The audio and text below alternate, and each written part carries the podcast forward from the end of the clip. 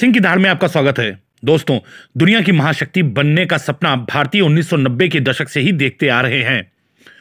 पिछली सदी के अंत में अटल बिहारी वाजपेयी के नेतृत्व वाली सरकार थी। सन 1999 में देश की जीडीपी ग्रोथ 8 परसेंट रही थी।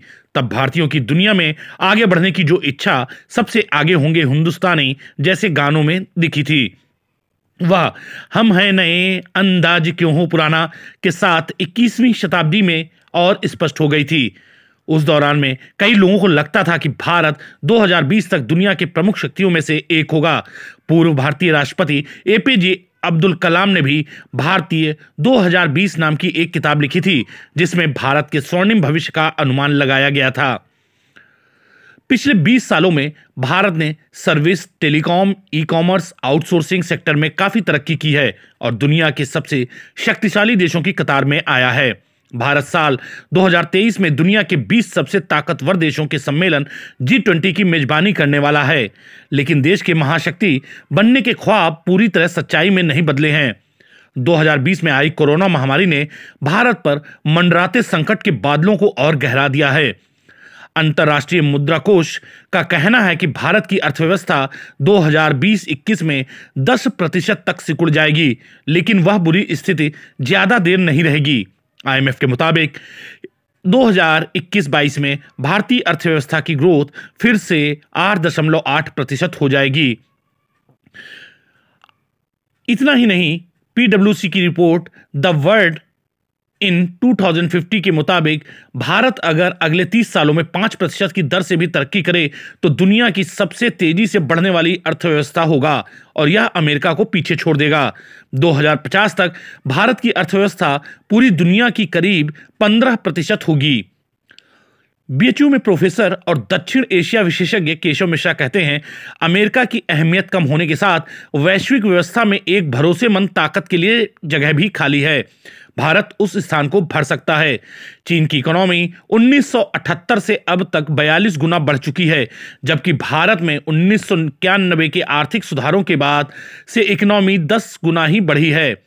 वहीं जहाँ चीन में 1978 के सुधारों के बाद से अब तक औसत ग्रोथ रेट 10 परसेंट रही है, भारत में उन्नीस सौ इक्यानबे के आर्थिक सुधारों के बाद औसत ग्रोथ रेट सिक्स दशमलव थ्री प्रतिशत रही है। लेकिन साल 2010 के बाद से चीन की ग्रोथ रेट लगातार गिरते हुए 6 प्रतिशत पर आ गई है। इसके अलावा चीन में कम होती युवा जनसंख्या ने वहाँ लेबर की कीमत भी बढ़ा दी है।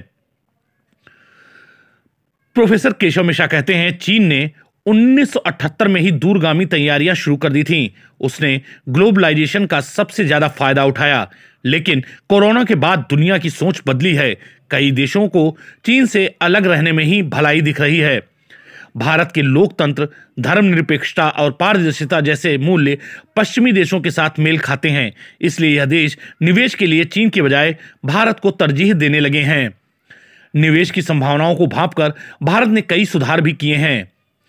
Insolvency and bankruptcy code GST corporate tax को नई कंपनियों के लिए 17 प्रतिशत और अन्य सभी के लिए 25 प्रतिशत करना इसी दिशा में किए गए सुधार हैं।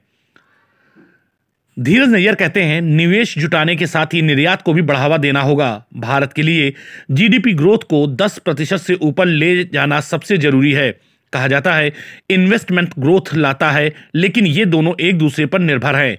जैसे इन्वेस्टमेंट से ग्रोथ बढ़ती है, वैसे ही ग्रोथ होती है तो इन्वेस्टमेंट भी आता है।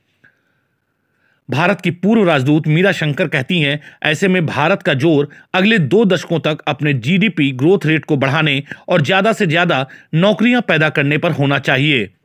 धीरज नैयर भी मानते हैं कि अब तक जीडीपी ग्रोथ की सबसे ज़्यादा ज़िम्मेदारी सेवा क्षेत्र पर रही है। भारत को इस नई ऊंचाई देने के लिए मैन्युफैक्चरिंग और कृषि पर फोकस करना होगा। उनके मुताबिक इस बदलाव में प्राइवेट सेक्टर की भूमिका अहम होगी। वे कहते हैं, इसके लिए इलेक्ट्रिक गाड़ियों, फुटवियर, खिलौनों आदि के उत्पादन को बढ़ावा दिया जाना चाहिए। धीर नैयर के मुताबिक कृषि सुधार, खनन सुधार, मेडिकल शिक्षा में हुए सुधार इसी बात को ध्यान में रखने वाले दूरगामी सोच के सुधार हैं। लेकिन भारत में सामान और उसके परिवहन की लागत, रेलवे का भाड़ा, बिजली का खर्च और ज़मीन अधिग्रहण मुश्किल और महँगा है। इसीलिए विदेशी निवेशकों को आकर्षित करना थोड़ा मुश्किल है। सैन्य शक्ति की बात करें तो ग्लोबल फायर पावर के अनुसार सैन्य शक्ति इंडेक्स में भारत चौथे नंबर पर है। पहले दूसरे और तीसरे स्थान पर अमेरिका, रूस और चीन है। इसके अलावा भारत अगले दो साल तक संयुक्त राष्ट्र परीक्षा परिषद का सदस्य भी रहेगा। भारत हिंद प्रशांत क्षेत्र का सबसे ताकतवर मुल्कों में से एक है। इस इलाके के देश दुनिया की कुल जीडीपी के 60 प्रतिशत के लिए जिम्मेदार हैं।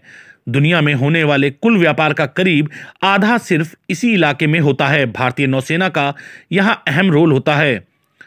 प्रोफेसर केशव मिश्रा कहते हैं, अमेरिका, फ्रांस और इटली जैसे देशों ने रक्षा क्षेत्र में भारत के साथ खड़े रहने में जो प्रतिबद्धता दिखाई है, उसने भारत को और मजबूती दी है। यही वजह है कि चीन जैसा मिलिट्री में एडवांस देश पूर्वी लद्दाख बॉर्डर पर गहमा गहमी के बाद भी भारत से सीधी टक्कर लेने से बचता रहा है।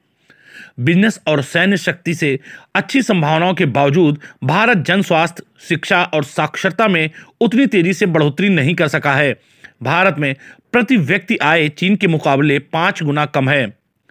जेएनयू में प्रोफेसर और अर्थशास्त्री संतोष मेहरोत्रा भारत की महाशक्ति बनने की आकांक्षा में सरकार की नीतियों को भी बाधा बताते हैं। वे कहते हैं, पिछले पाँच छः सालों से हमारी ग्रोथ रेट कम हो रही थी। कोरोना महामारी ने इसे और बुरी स्थिति में ला दिया है। इससे पैदा हुए आर्थिक संकट से निपटने के लिए सरकार के तरीके बुरे रहे, जिनसे न सिर्फ़ एमएसएमई को ज़बरदस्त नुकसान हुआ, बल्कि बेरोजगारी भी 45 सालों के सबसे ऊँचे स्तर पर पहुँच गई। ऐसे में बिज़नेस और लोगों को सीधे आर्थिक प्रोत्साहन के बिना जीडीपी ग्रोथ को पटरी पर लाना संभव नहीं हो सकता।